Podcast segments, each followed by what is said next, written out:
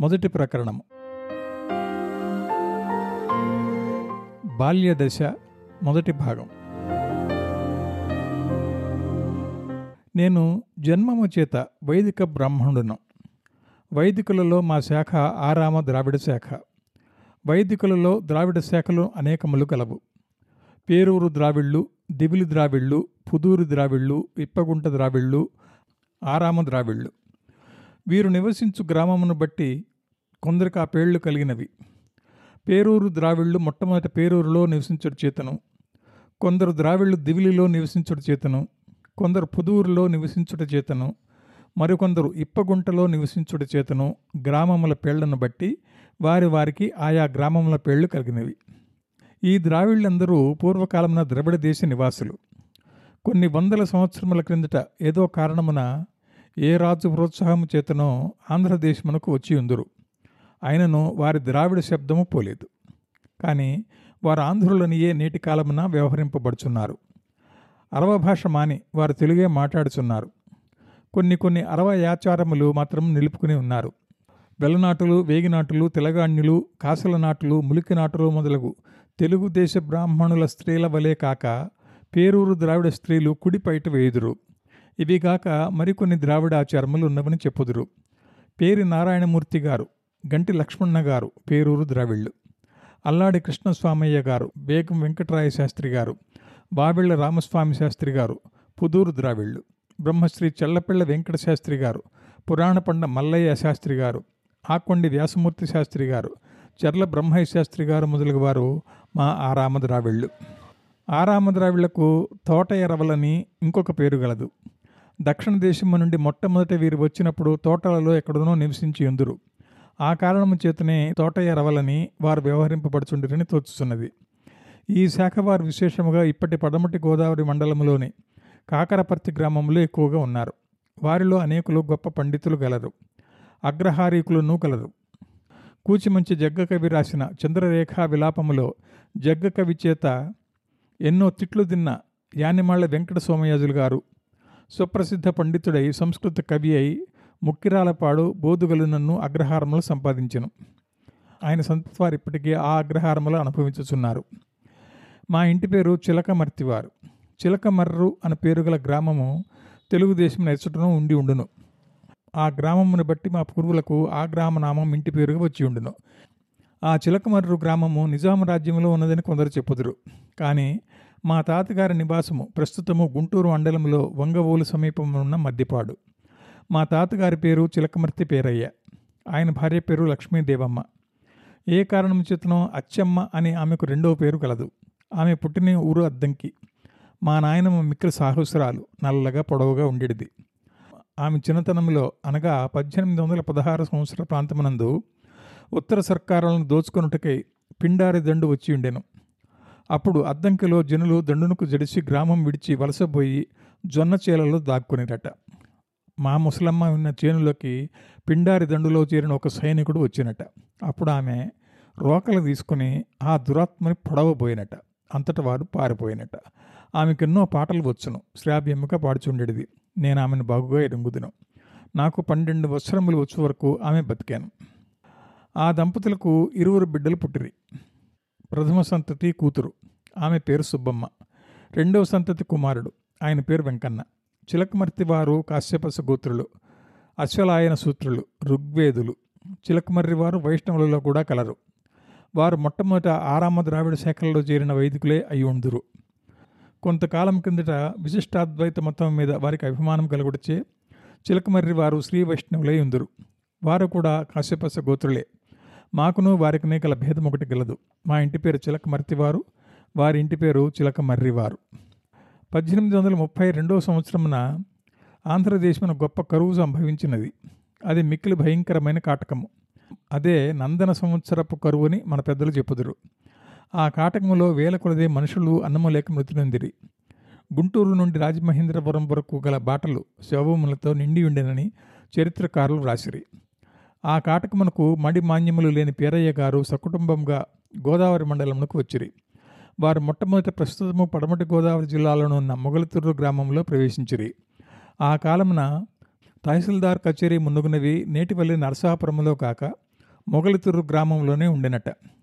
పేరయ్య గారి కుమార్తెయు నా మేనత్తయు అయిన సుబ్బమ్మ గారిని కొందరు బంధువుల కుట్రచేత మా శాఖలో చేరిన చామర్తి వారు దొంగతనముగా ఎత్తుకుని పోయి తమ కుమారుడైన రాజన్న అను అతనికిచ్చి వివాహం చేసుకునేటట వెంటనే మహాకోపము చేత మా పితామహి తన కూతురు మంగళసూత్రం తెంపివేయించినది.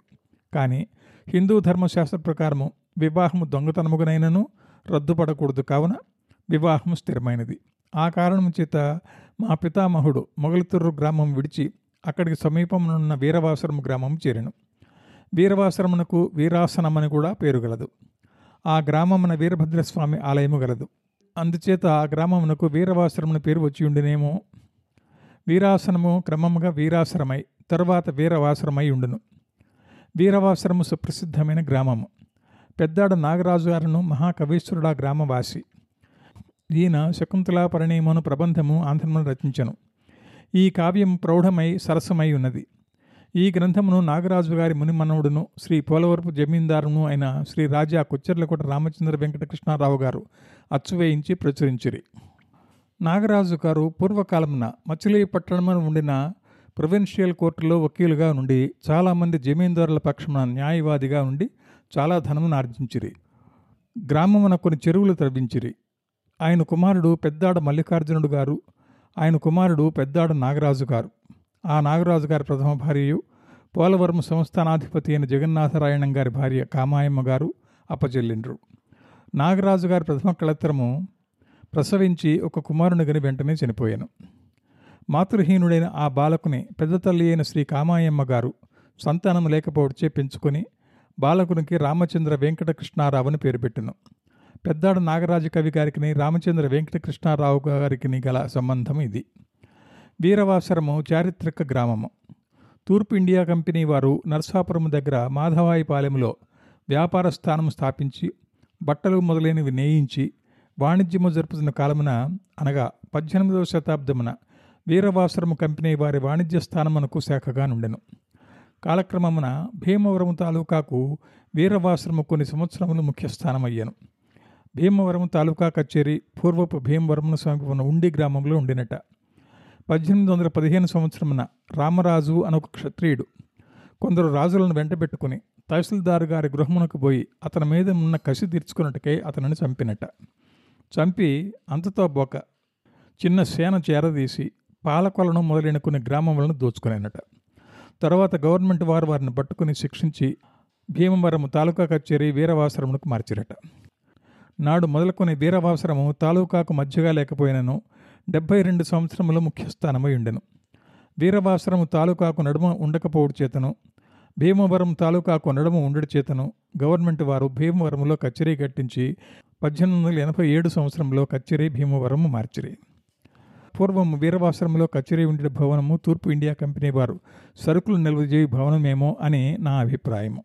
ఏలైనా ఆ భవనం యొక్క చుట్టూ గోడలకు నాలుగు వైపులా నాలుగు బురుజులు ఉండేది విశేషముగా దొంగలుండేది ఆ కాలమున కంపెనీ వారి సరుకులు దొంగలు బందిపోటులు మొదలగు వారి పాల పడకుండా సేవకులు బురుజుల మీద నిలుచుని కాపాడుకు ఏర్పడినవేమో అని నా ఊహ. ఆ భవనం ఉన్నది కానీ ఆ బురుజులు ఇప్పుడు లేవు. మట్టి కింద తవ్వుకుని పోయి పొలంలో పోసుకున్నట్టుకు సర్కార్ వారు ఆజ్ఞ ఇచ్చిరి.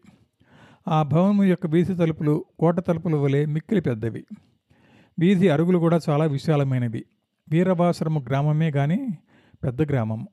రమారమి పదివేల జనసంఖ్య గలది. ప్రతి సోమవారం నాడు సంత జరుగును. ఇది నివాసయోగ్యమైన గ్రామము. ఎంత వాన కురిసినను బురద ఉండదు. నీటి వసతి మిక్కిలి ఎక్కువగా ఉన్నది. దక్షిణమున పీర్లకూడని చిన్న కాలువ గలదు. తక్కిన మూడు దిక్కులను చెరువులు గలవు. తృణ కాష్ట జల సమృద్ధి గల గ్రామము. పద్దెనిమిది వందల యాభై ఐదవ సంవత్సరమున దొరతనము వారు ఒక ఇంగ్లీషు పాఠశాల స్థాపించిరి.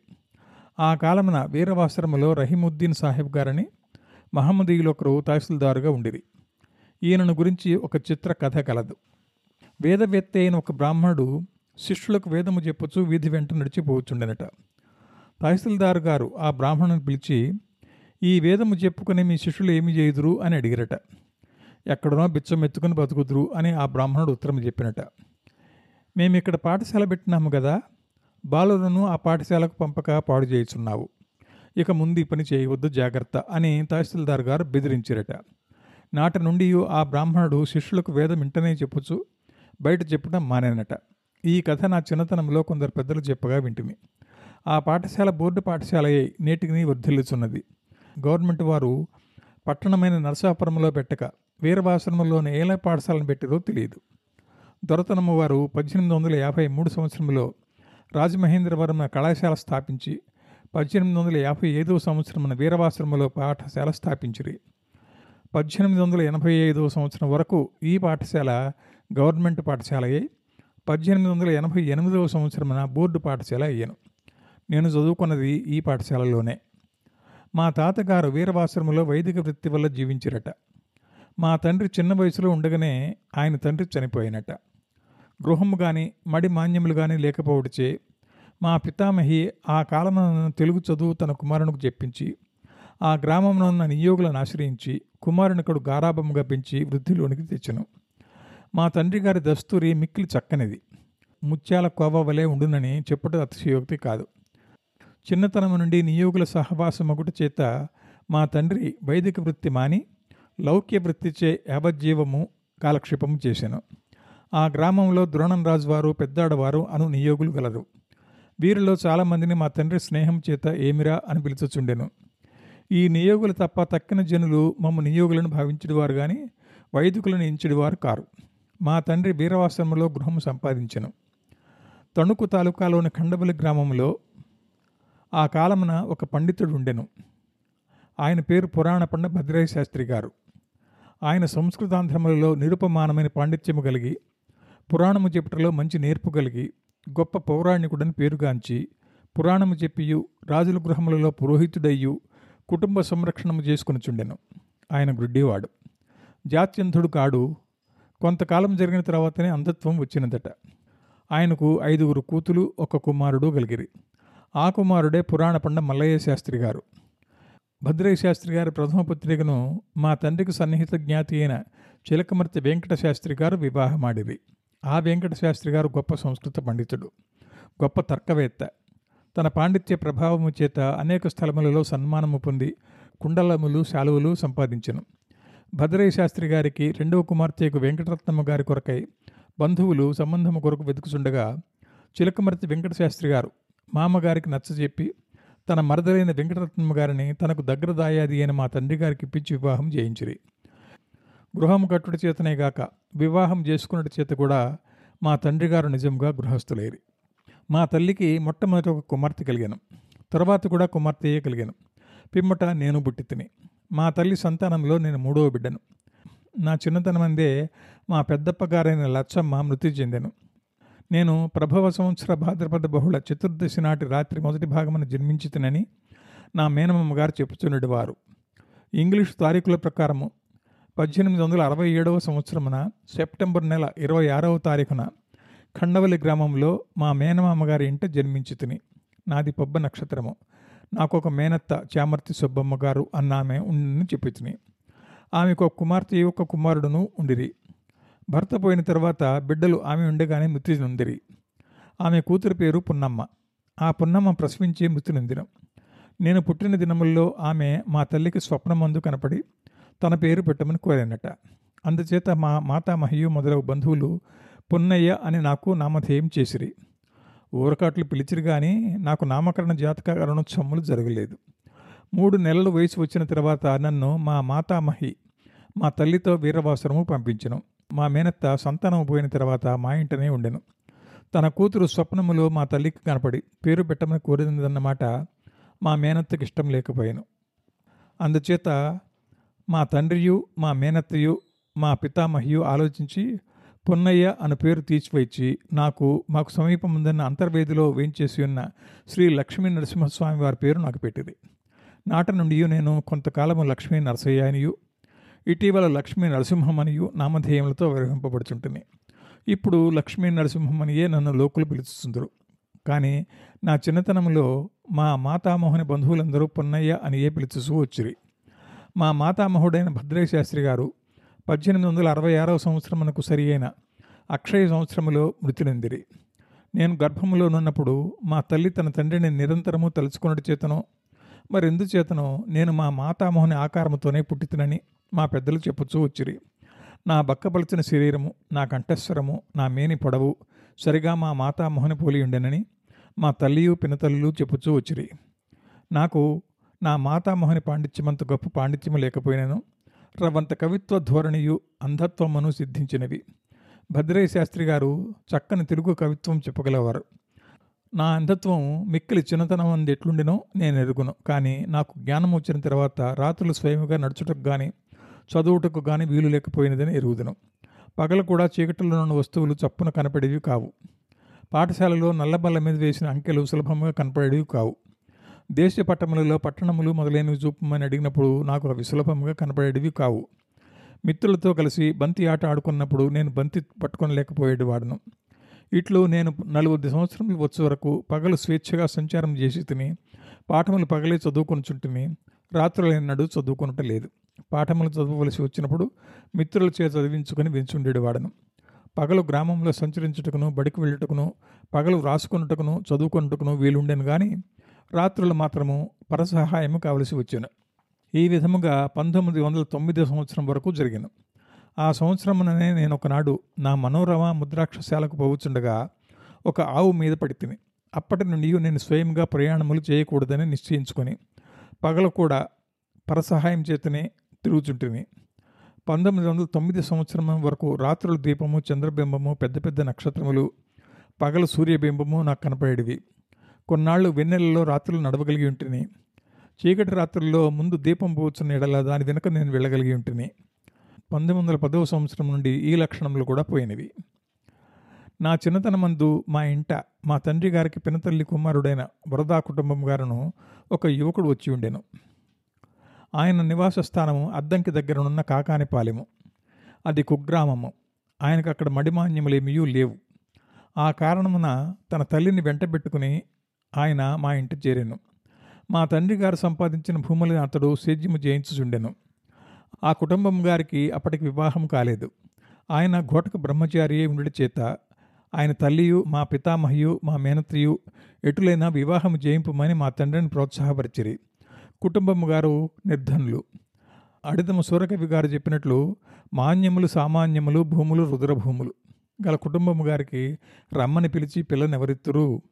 ఆయన నల్లగా ఉండేవాడు శరీరం మీద దట్టమైన తామర ఉండేది మా పితామహియు మా మేనత్తయు కుటుంబం గారి వివాహం నిమిత్తమై ఒక పన్నుగడ పన్నిది నాకంటే పెద్ద పిల్ల ఒక తుండెనని చెప్పి తిని ఆమె పేరు సుబ్బమ్మ. ఆమెకప్పుడు రమారమి తొమ్మిది లేక పది సంవత్సరములు వయసుండెను. ఆమెకు ఎవరికైనా ఇచ్చి ఫిరాయింపు మీద కుటుంబం గారికి వివాహం చేయమని మా తండ్రి గారిని మా పితామహియు మా మేనత్తయు బలవంతం చేసి ఒడంబడిచిరి ఆ కాలమున తణుకు తాలూకాలోని మంచిలి గ్రామంలో ఒక గృహస్థుడుండెను ఆయన పేరు పొదిలి రాయప్ప గారు. ఆయనను రాయప్పావధానులు గారని లోకులు వ్యవహరించుచుండేవారు ఆయన మొదటి భార్య మృతి నొందెను ఆమె మృతి నొందినప్పటికీ ఆమెకు ముగ్గురు కుమార్తెలు ఒక కుమారుడును కలరు ప్రథమ పుత్రికకు అప్పటికే వివాహమయ్యాను. ద్వితీయ పుత్రిక పేరు పళ్ళాలమ్మ. ఆమెకు వివాహం కాలేదు. ఆ రాయప్పావధానులు గారు తన రెండవ వివాహమునకే ప్రయత్నం చేయుచొచ్చిరి. మన దేశంలో ముఖ్యంగా కోమటి బ్రాహ్మణులలో మొదటి కలతరం పోయినప్పుడు రెండవ పెళ్ళి చేసుకున్నట్టుకు ఎంత వయసు కలవాడైనా సందేహింపరు కదా. పిల్లనిచ్చుటకు గృహస్థుడు కూడా సందేహింపక సిగ్గుపడక ధనమునకు ఆశపడియో ఫిరాయింపు పెండ్లికో బంధువుల ప్రేరణకో లొంగి తమ కూతును ముసలి దయ్యములకిచ్చి పెండ్లి చేసి బలి ఇత్తురు కదా. రాయప్ప గారు అప్పటికి నలభై సంవత్సరములు దాటి యాభై ఏవపడిలో ప్రవేశించిరి.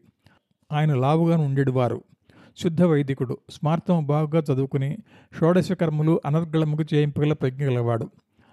ఆయన పునః సతారాలు కూడా వెళ్ళి ధనమార్జించారని చెప్పుకునేది మా పెద్దయ్యప్ప లచ్చమ్మ అంతకుముందే మృతి చేత మా చిన్నప్ప సుబ్బమ్మను రాయప్ప గారికిచ్చి వివాహం చేయనట్లును. రాయప్ప గారి రెండవ కుమార్తె అయిన పళ్ళాలమ్మను మా కుటుంబం బాబు గారికిచ్చి వివాహం చేయనట్లును. వివాహము తిరుపతిలో చేయనట్లును మా పెద్దలు నిశ్చయించిరి. కుటుంబము గారి తల్లి మా తండ్రికి పినతల్లి గుడిచే ఆమె పోరు చేతను. నా పితామహి యొక్కయు నా మేనత్త యొక్కయు ప్రోత్సాహము చేతను. ఎట్లయినా దిక్కులేని వానికి కొన్ని గృహస్థుని చేయట పుణ్యమని తలంచుట చేతను. మా తండ్రి ఈ అనుచిత కార్యమును ఒప్పుకొనాను ఈ విచిత్ర వివాహము వెనుకటి ఆంగీరస సంవత్సరంలో అనగా పద్దెనిమిది వందల డెబ్భై రెండవ సంవత్సరమున జరిగాను. నేను అప్పటికి ఐదు సంవత్సరముల వయసు వాడను. పనిలో పని అని ఆ పెండ్లితో పాటు మా తండ్రి నాకు ఉపనయనము కూడా తిరుపతిలో చేయనిశ్చయించెను ఆ తర్వాత నాలుగేండ్లకు నా తమ్ముడు కృష్ణమూర్తి జన్మించెను. ఈ వివాహం విషయమున మా తండ్రి మా మేనమామతో గాని మా మాతామహితో గాని తక్కిన బంధువులతో గాని ఆలోచింపలేదు. వారికి ఈ వివాహం ఇష్టం లేకపోవడం చేతను మా తండ్రి వారితో ఆలోచింపకపోవడం చేతను మా తల్లి వంక చుట్టములెవ్వరును ఈ వివాహమునకు రాలేదు. ఆ వివాహములను నా ఉపనయనమును ద్వారకా తిరుమల పేరు గల చిన్న తిరుపతిలో జరిగాను. వీరవాసరం నుండి బండ్ల మీద తాడేపల్లిగూడెం వెళ్ళి అక్కడ నుండి పెద్ద తాడేపల్లి వెళ్ళి క్రమంగా భీముడోలు వెళ్ళి మేము తిరుపతి చేరితిమి. మా తల్లికి మా పెద్ద తల్లికి మా పినతల్లులకు బండి ఎక్కిన పక్షమున వికారము పుట్టి డోకులు వెళ్ళినట్టు రోగము కలదు. ఆ రోగము మా తల్లికి విశేషముగా కలదు. బండెక్కి బాధపడక ఇష్టం లేక పాప మా ఇల్లాలు వీరవాసరం నుండి తిరుపతి వరకు మేమందరము బండ్లెక్కినను ఆమె మాత్రం బహు కష్టపడి నడిచి వచ్చాను. ఆ వివాహ కాలమున తన కూతురును ముసలివానికి కట్టబెట్టుడు చేతను మరి ఎందుచేతను మా తల్లి కంట తడిపెట్టినట్ట అందుచేత మా మేనత్తయు మా పితామహియు మా తల్లిపైన అలిగిరట. తన చుట్టములు ఎవరూ వివాహముకు రాలేదని విచారపడుతునని మా తల్లి వారికి ప్రత్యుత్తరం ఇచ్చినట. అప్పుడు నాకే గాక నా ఈడు వాడైన రాయప్పావధాని కుమారుడు లక్ష్మయ్యకు కూడా ఉపనయనం అయ్యాను రాయప్ప అవధాని గారు మా ఇరువురుకును సంధ్యావనము చెప్పిరి. స్మార్తములో రాయప్ప గారు గొప్ప ప్రజ్ఞ గలవారగొడిచే మాకు ఋగ్వేద సంధ్యావందనము కూడా చెప్పగలిగిరి. కానీ మా అప్ప సుబ్బమ్మ మిక్కిలి అదృష్టవంతురాలని చెప్పవచ్చును. ముసలి మగనని కట్టుకుని సవతి బిడ్డలతో కాపురము చేయనక్కరలేకుండా బాల్యమున వైధవ్య దుఃఖం అనుభవింపనక్కరలేకుండా ఆమె త్వరలోనే మృతి నుండి సవతిని చేరుకునేను. వివాహమైన నెల దినములో రెండో నెలలో గడిచిన తర్వాత ఆకస్మికంగా జ్వరము తగిలి తగిలిన ఐదు దినములలోనే ఆమె మృతి చెందాను.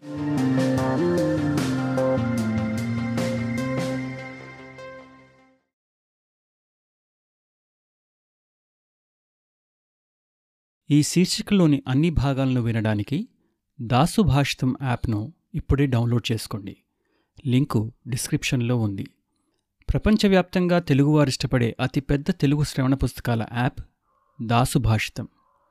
ఎంతో ఉచిత కాంటెంట్తో పాటు సాహిత్యం సైన్స్ అద్వైతం ద్వారా వ్యక్తిగత వృత్తిపర ఆధ్యాత్మిక ఎదుగుదలకు సోపానం కావడం దాసుభాషితం ప్రత్యేకత. మరిన్ని మంచి శ్రవణ పుస్తకాల కోసం దాసుభాషితం యాప్ను గూగుల్ ప్లేస్టోర్ యాపిల్ యాప్ స్టోర్ల నుండి నేడే డౌన్లోడ్ చేసుకోండి.